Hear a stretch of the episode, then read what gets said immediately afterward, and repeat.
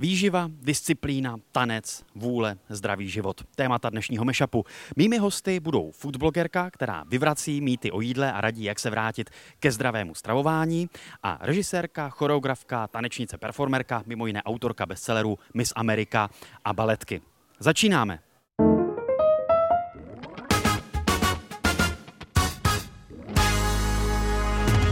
Já jsem Michal a tohle je můj mešap a mými dnešními hosty jsou Karolína Fourová, dobrý den. Dobrý den, moc děkuji za pozvání. A Miřenka Čechová, dobrý den. Dobrý večer, taky děkuji. Dámy, máte silnou vůli, Miřenko? No, já si myslím, že jo. Karolíno? Asi jo. Je to nezbytné ve vašich profesích, jakožto tanečnice, režisérky, choreografky a odbornice na výživo, na zdravé stravování? Mít silnou vůli? Tak v tom prvním případě tanečnice teda rozhodně, protože člověk překračuje hranice komfortu, ale v rovině třeba performerky, tak si myslím, že to může být trošku volnější už. A Karolíno, pro vás je silná vůle důležitá? Myslím si, že když člověk chce dělat něco dobře, ať už dělá cokoliv, tak tu silnou vůli prostě mít musí. A pokud je aktivní a činorodý jako já a nahrne si na sebe spoustu věcí, tak musí mít vůli na to je dokončovat. Vy, Karolino, vyvracíte mýty o jídle a radíte, jak se vlastně vrátit k tomu normálnímu, zdravému stravování, jak nějakému selskému rozumu. A vím, že v každém rozhovoru se vás eh, ptají na to, jaké jsou nejčastější mýty a podobně. Já se na to ptát nebudu, ale zajímá mě, jestli ve vaší profesi je důležité si vytvořit vlastně nějaký návyk nebo nějakou pravidelnost, jestli to je to klíčové. Pro mě nebo pro moje klienty? Myslím spíš pro vaše klienty, ale samozřejmě mě zajímá, jak to máte vy. Tak určitě je důležité nějaké návyky si vytvořit. Přece jenom i ta práce, co se týká výživy, je postavená na tom, že, se člo, že člověk má nějaké zdravé nebo v uvozovkách zdravé návyky nebo ví, jaké potraviny by se měly jíst víc, jaké míň a tak, ale uh, někdy samozřejmě to do, do, dochází do extrému, který už v pořádku není. A vy máte návyky? A nebo zlozvyky? Třeba co se týče, já teď myslím obecně životního stylu, nejenom stravování? Tak mám návyky, protože mám ráda, um, nebo pomáhají mi rituály k tomu, abych si řídila den. Je to i z toho důvodu, že uh, některé dny vlastně, nebo teď už v podstatě všechny dny jsou závislé na mě a na tom, jak sama si čas nastavím a musím mít nějaký návyk, že si sednu k práci, že se musí něco udělat a to tak. Takže ty návyky určitě mám. A myslím si, že jeden třeba z těch návyků, který máme i mm, asi podstatě věnování se pohybu pravidelnému, protože i to je důležitý a to si myslím, že by měl být návyk asi každého z nás. Měřenko, vaše návyky a případně zlozvyky? No, no to práskněte to na sebe. ne, já si totiž myslím, že um, když se vrátíme k té silné vůli, že, že mně se vlastně nelíbí ten koncept toho tlaku na sebe sama. Že člověk musí vlastně, že si vytváří takový vlastní byč nad sebou a potom pokud jako nesplňuje to, co si jako přece vzal, tak z toho má špatný pocit, cítí uh, určitou vinu jo, a vlastně sám sebe tlačí do takového jako dokonalého produktu. Jo. Tak musím mít silnou vůli, abych měla ten návyk, každý den šla cvičit, každý den něco dělala. Ale já si myslím, že pokud je to spojeno s motivací, tak já ani nemusím mít nějakou extra silnou vůli. Já pouze jenom sleduju to, co v ten okamžik skutečně považuji za důležitý. A pokud ta motivace je dostatečně silná, nebo ten pocit toho, když to vytvářím, mi přináší, přináší mi to určité potěšení, tak já se nemusím potom skrz tu vůli nebo ten návyk nějak jako lámat nebo přemáhat. A jak to máte s tou motivací, nebo co je ta vaše motivace? To, že vaše práce vás baví? Určitě, já si myslím, že to je asi vlastně totální obsese tím, jako vnořit se do určitého jako světa, který z té nuly vytvářím, který jako vidím, jak vzniká. Člověk je jako na chvilku takovým jako demiurgem, on vyšívá jako svůj vlastní svět. A to je něco tak fascinujícího, že vlastně nemusím se snažit jako každý den donutit, abych na tu zkoušku včas vstala a přišla. Ale vlastně, že je to něco, co je úplně, jako, co, co stojí nad tím vším ostatním v mém životě. Já si teda upřím, jo, jo, já si myslím, že vlastně my ten návyk vnímáme všichni trošku jako negativně, nebo to vnímáme jako něco, co se člověk naučí a musí a myslí na to. Ale podle mě mm, to můžeme vnímat tak, že to je něco, co člověk pravidelně dělá, aniž by si to uvědomoval. A je to i s tou výživou, že vlastně je špatně, když si člověk řekne, že ten dobrý návyk je, že budu ráno jíst ovesné vločky a když mi nechutnají, tak stejně si je budu dávat, protože mi nechutnají. To jako je neudržitelný, to nejde takhle dělat a vlastně z toho přesně nebudu mít tu radost. Nebo že budu chodit běhat, přestože běhání nesnáším. Ale člověk, když si najde něco, co má rád a co ho baví, tak je to podle mě návyk, který si ani neuvědomuje a to je ten správný návyk který, a takhle to vnímám uh, i já a podle mě to vnímáme vlastně hodně podobně, že člověka to musí bavit a musí mu to dělat dobře. No ale když má člověk rád jenom věci, které nejsou zdravé a které nám škodí a huntujeme si tělo alkoholem a ponocováním a ležením na gauči a žádný pohyb a, a smažené věci, tak to asi není dobrý návyk, ne? Ne, ale často třeba um, lidi mají pocit, že mají slabou vůli a že vlastně nedokážou třeba jíst, nebo že, že jenom sladkosti, protože mají slabou vůli a podobně, ale vlastně většinou je to způsobený tím, že ten jídelníček je tak strašně nevyvážený, že ty chutě na sladký mají. A ve chvíli, kdy začnou jíst ostatní jídla normálně, tak není potřeba potom jíst celý odpoledne bramburky, čokolády a tak. Ale zároveň mně přijde špatně vnímat to tak, že si to jakoby nemůžou dát nikdy. Že to je nezdravé a že jsou samozřejmě ani jeden extrém není správně, ale to, co je mezi tím, tak je podle mě úplně v pohodě. Vy, Miřenko, hodně popisujete vlastně tu vaši zkušenost se studiem baletu na konzervatoři. Napsala jste o tom ostatně i tu uh, slavnou a oceňovanou knížku Baletky, kde popisujete ten drill a to obětování a hodně otevřeně a hodně, hodně jako ironicky pro mě tam jako popisujete ten svět. Přestože tomu klasickému baletu se dnes už nevěnujete, tak co všechno jste musela vašemu umění nebo vaší tvorbě obětovat v životě? Já si nemyslím, že obětovat vlastně, nebo možná bych klidně použila slovo obětovat, ale myslím si, že určitý druh oběti je vlastně jakoby nezbytný pro všechno, že člověk obětuje něco, aby mohl získat něco jiného. Ale pro mě je ta oběť jako vlastně pozitivní, v tom, že člověk překonává určitý diskomfort. A to, že se dostává do situací, které jsou nějakým způsobem třeba hraniční, uh, pro někoho extrémní, tak vlastně nějaká jiná část jeho osobnosti roste. Jo. Ale uh, určitě bylo extrémně náročné, když jsem v deseti letech odešla od rodičů a začala jsem bydlet na internátě v Praze. A, a vlastně musela jsem se starat sama o sebe a nikdo se vlastně nás nekontroloval a co se týkalo jídla, tak eh, třeba my jsme v podstatě uh, byli zcela neskušené v tom, že jsme museli uh, vlastně se starat i o svůj jídelníček a, a vzpomínám si, že prostě rakvičky se šlehačkou byly takovým naším jakoby bě, bě, běžným, bě, běžným jídlem nebo svačinkou. Já tady mám i jednu vaši citaci z roku 2021, kdy jste řekla, balet vyžaduje obrovské odříkání, oddanost, naprostou poslušnost a lojalitu k autoritám, nestát si moc za svým názorem, poslouchat a makat. Chápu to správně, tak jak sleduju ten váš příběh, že tohle byl ten důvod, proč jste od toho baletu odešla nakonec? No, ono bohužel ten systém, kterým já jsem vyrůstala, tak byl jakoby extrémně despotický a autoritativní eh, v tom slova smyslu, že jako nedával prostor žádné, absolutně žádnému jako dialogu nebo nějakému respektujícímu přístupu k, k dítěti, což už je dneska jako vlastně běžná, eh, běžná praxe nebo běžný požadavek. A eh, to držet hubu a krok skutečně bylo takovým jako základním, jako alfou omegou toho, jak v tom systému uspět. Jo, to znamená moc se mu nepříčit, uh, neklást otázky, uh, dělat to, co dělají ostatní, nespochybňovat, neptát se, nešlo by to dělat jiným způsobem, nebo ne, zdravějším způsobem, být k sobě trošku laskavější. No skutečně takový, v umění se dost často říká, že se jako musí protrpět člověk někam. Jo. Ono to bude vypadat, že se teďka protiřečím, co jsem říkala předtím, jo, s tou obětí. Ale uh, já si myslím, že se nemusí protrpět. A že my jsme byli učeni, že se musíme někam protrpět. Karolíno, vy jste musela něco obětovat pro svou profesi? Tak uh, vzhledem k tomu, jaký dělám a jakým, co všechno dělám k ní, tak přece jenom jakoby sociální sítě, Instagram a, a tak, tak s, a napsala jsem knížky, tak jsem musela obětovat asi čas s rodinou a s přáteli a všechen volný čas, protože jsem doteď vlastně měla zaměstnání na plný úvazek, do toho jsem uh, dělala všechny tyhle věci okolo a ty jsem prostě musela dělat, až odejdu z práce. To znamená, že jsem v posledních letech musela vysvětlit rodině, že přestože mám ráda, že se ne, nemůžeme výdat tak často, uh, takže asi to Myslím si, že pro spoustu lidí je to tak jako nepředstavitelný.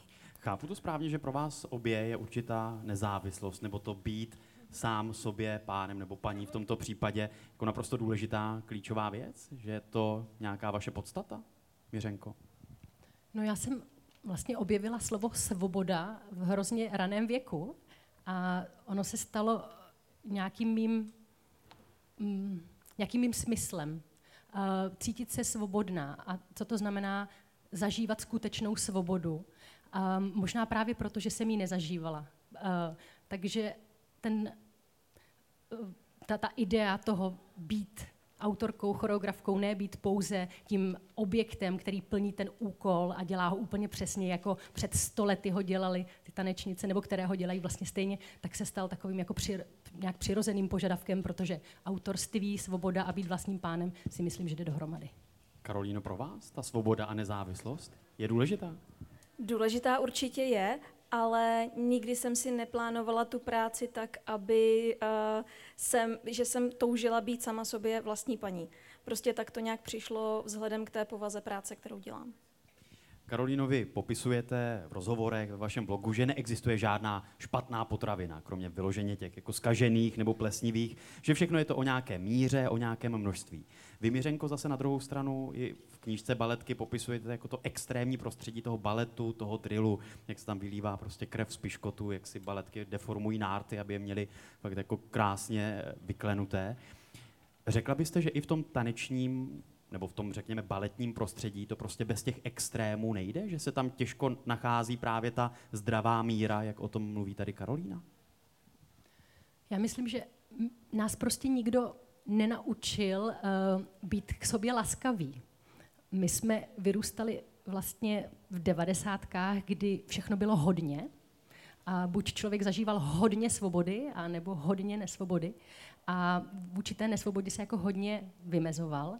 A uh, teď jsem se úplně ztratila. Jak jste, co to bylo no, zajímá mě to hledání té míry, protože vlastně mhm. obě to popisujete. Vy popisujete ty extrémy, Karolína popisuje to, že právě taky extrémy jsou špatně, že všechno je o nějaké vyváženosti, o nějaké zdravé míře. Tak právě jak je to v tom vašem světě?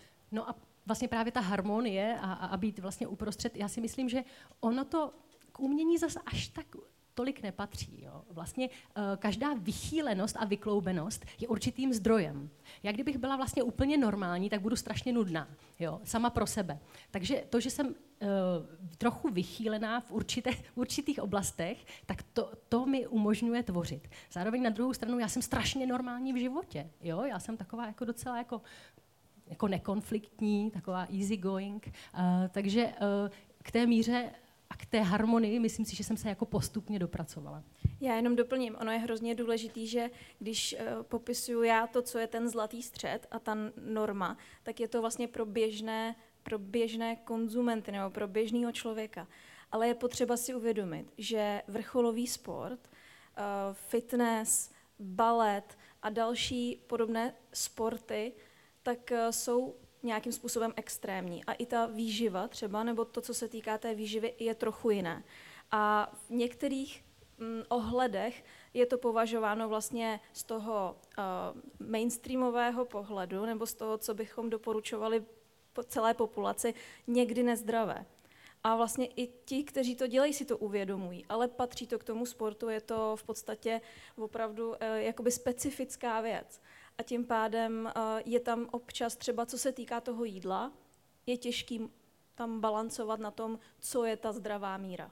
No a řekli byste obě, že vlastně dnešní společnost, dnešní svět nás všechny tlačí k tomu drillu, k té dokonalosti, že prostě na sociálních sítích sledujeme ty perfektní obrázky a že vlastně chtě nechtě jsme k tomu motivováni, tlačeni?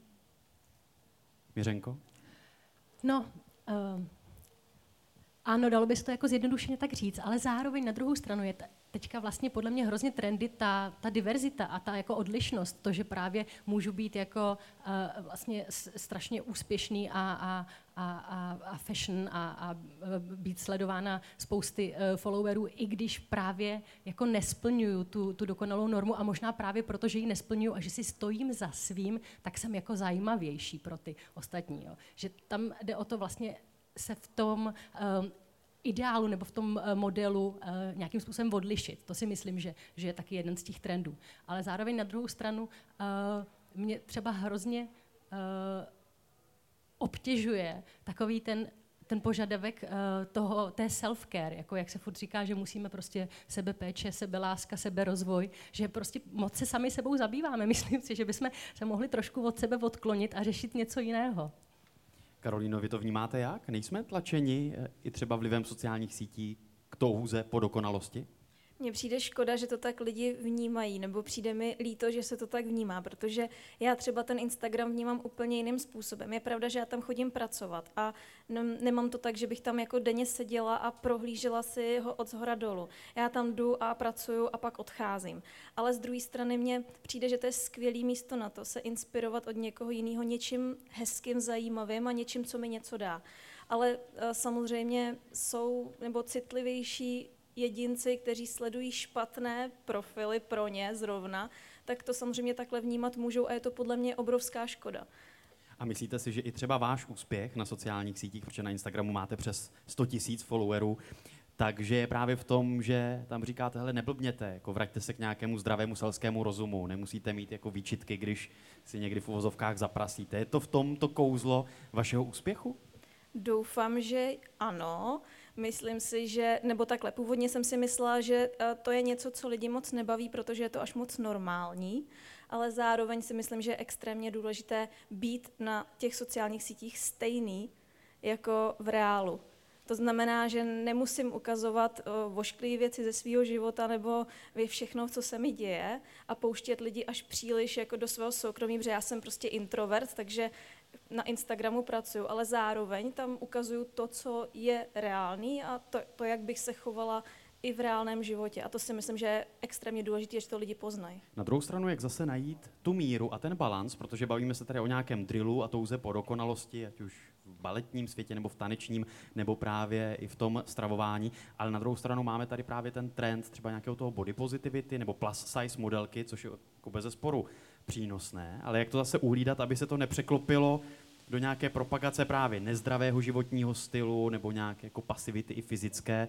Máte na to odpověď nebo zamýšlíte se nad tím, Karolíno? Určitě ano, protože vlastně se to týká mé práce a lidi, um, kteří mě sledují, nebo ta, ta komunita, která mě obklopuje, to řeší. Já si myslím, že, nebo já to nevnímám jako propagaci nezdravého životního stylu. Já si myslím, že každý, kdo má nadváhu nebo je obézní, tak nebo většina lidí si uvědomuje, jaká jsou ta zdravotní rizika a že to jako není, není zdravé. A uh, určitě by, kdyby si mohli vybrat a zítra to mít jinak, tak by si to tak vybrali. Ale z druhé strany mi přijde, že uh, vzhledem k tomu, jak třeba, když pracuji s klienty a oni potom um, se opravdu snaží třeba něco se svým jídelníčkem dělat a nejde to tak rychle, jak chtějí, tak mi přijde vlastně, um, že je v pořádku ukazovat, že je normální, že jsme každý trošku jiný, protože přece jenom v těch devadesátkách, kde jsme o, obě dvě vyrůstali, tak uh, tam ten trend uh, těch uh, Britney Spears s bokovými kalhotama a tak, tak obklopoval nás všechny a ukazoval nám uh, vlastně realitu, která třeba ani nebyla úplně tak reálná a ten ideál krásy nám představil nějakým způsobem a všichni jsme se mu chtěli přiblížit a mysleli jsme, že takhle to je v pořádku. A z druhé strany mi mm, přijde fajn ukazovat i jiná těla z toho důvodu, že um, lidi, kteří jsou obézní nebo mají nadváhu a snaží se s tím něco třeba dělat a nejde to tak rychle, tak přeci do té doby nebudou chodit kanálama.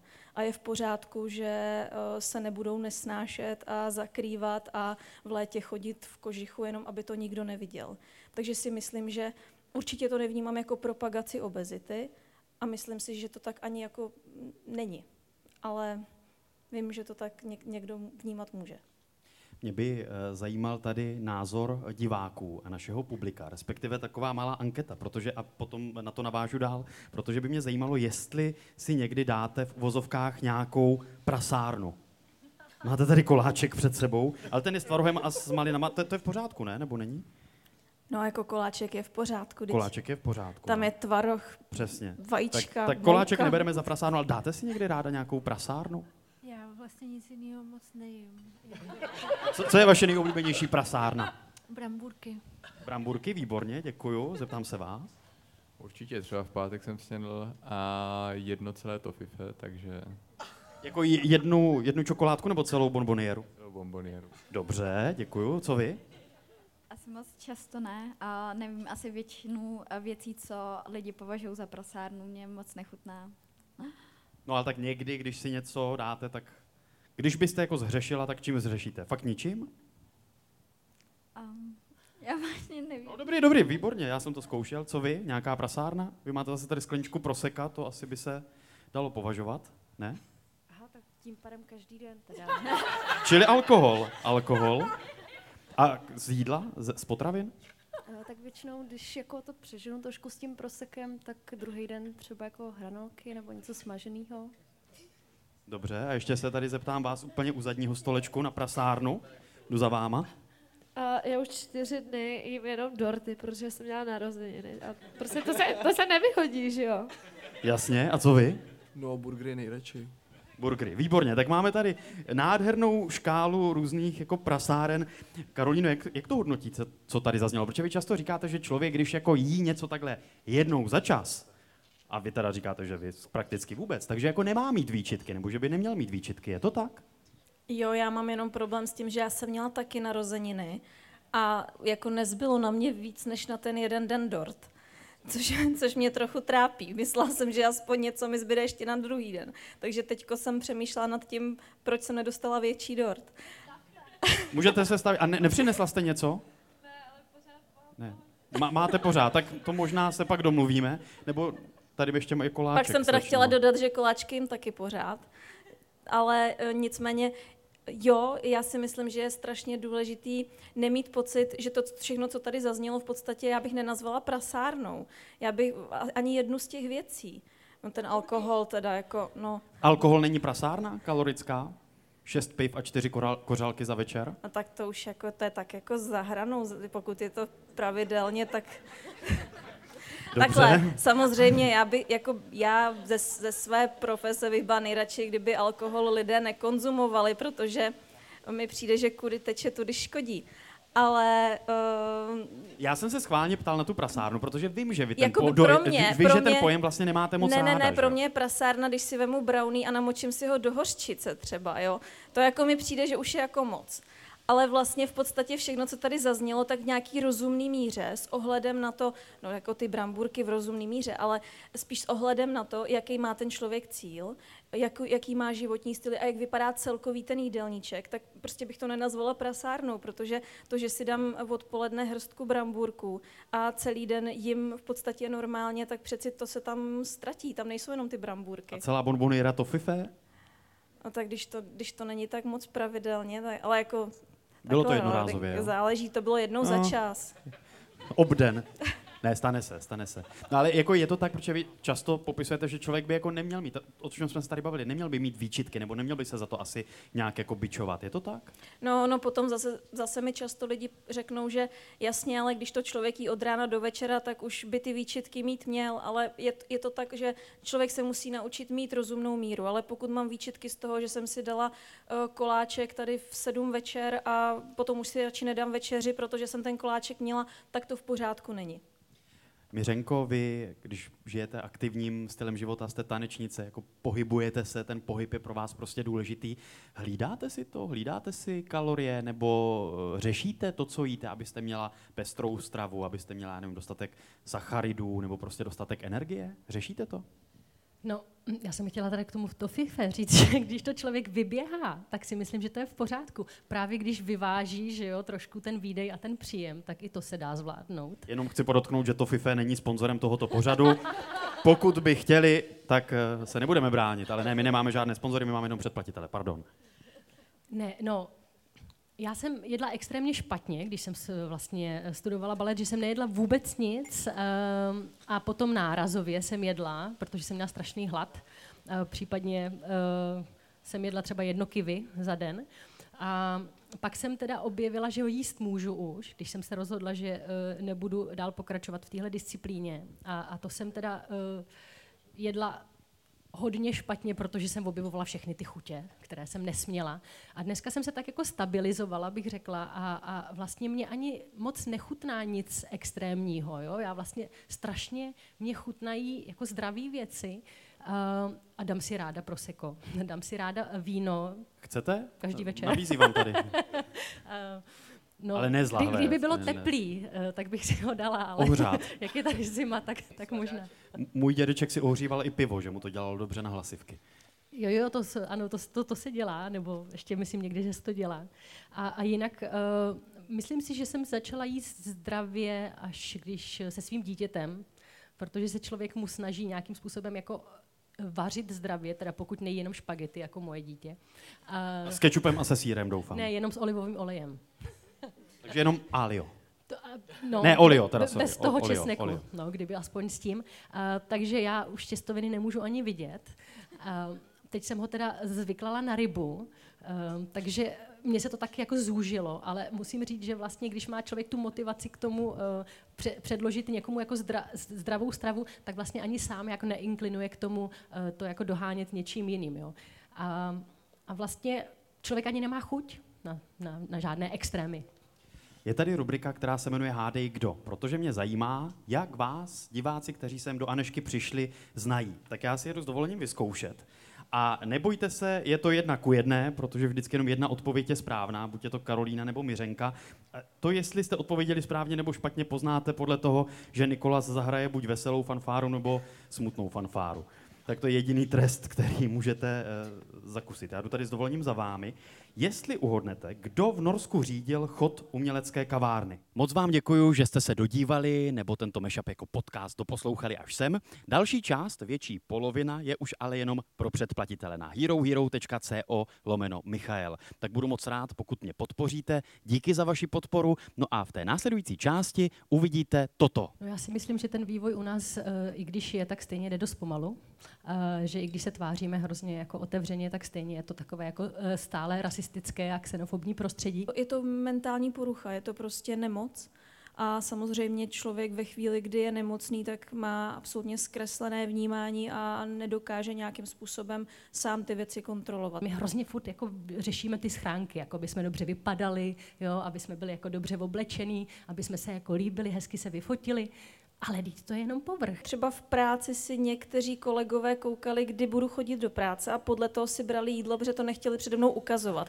A já říkám, ale mně je to úplně jedno. A ale kolega třeba říkal, že nechce ty kuličky z IKEA k obědu, protože Karolína bude v práci. Úžasná forma meditace v pohybu, eh, kdy se člověk pohybuje ehm, v souladu s nějakým stavem bytí v maximálním zpomalení. Jaká kniha je pro vás zásadní? Harry Potter. Co vám dělá radost? Sex.